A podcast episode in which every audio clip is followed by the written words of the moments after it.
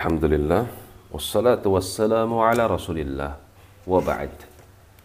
Masih di dalam surah Luqman Sampai pada firman Allah Ta'ala Wa idha ghasyahum Manakala mereka kaum musyrikin Berlayar di tengah lautan Dengan kapal-kapal mereka. Ghasyahum Kemudian mereka diliputi Diterjang Oleh ombak maujun kadzulali di mana ombak tersebut layaknya zulal gunung-gunung yang besar yang siap menghantam kapal-kapal mereka da'awullah. Maka mereka berdoa kepada Allah mukhlisina lahuddin. Dengan cara mereka ikhlaskan seluruh amal-amal mereka lahu hanya untuk Allah mereka mengharap hanya kepada Allah, mereka takut hanya kepada Allah, mereka meminta hanya kepada Allah.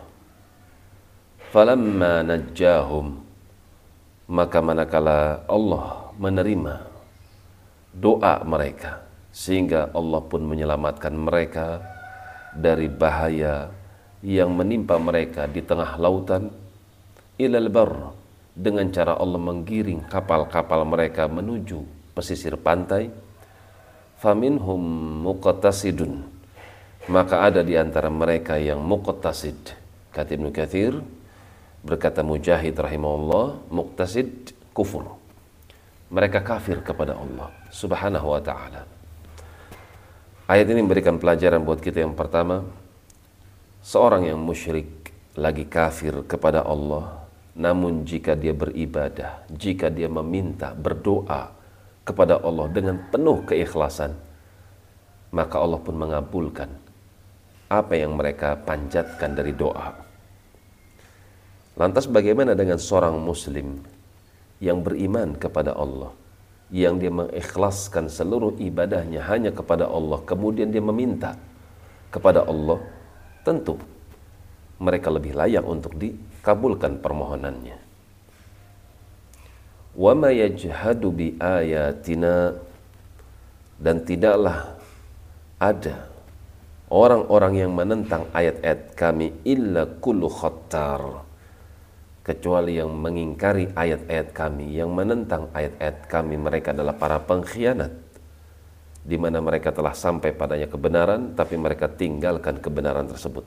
Khianat kepada Tuhannya. Kafur.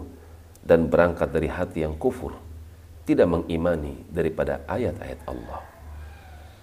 Pelajaran berikut yang bisa kita petik bahwasanya ada di antara mereka manusia manakala mereka tertimpa padanya musibah, tertimpa padanya petaka di mana mereka butuh solusi untuk menghadapi petaka tersebut dan manakala Allah selamatkan mereka dari petaka tersebut ternyata mereka lupa kepada Tuhannya maka seorang muslim yang baik dia akan beribadah kepada Allah dalam keadaan suka maupun dalam keadaan duka.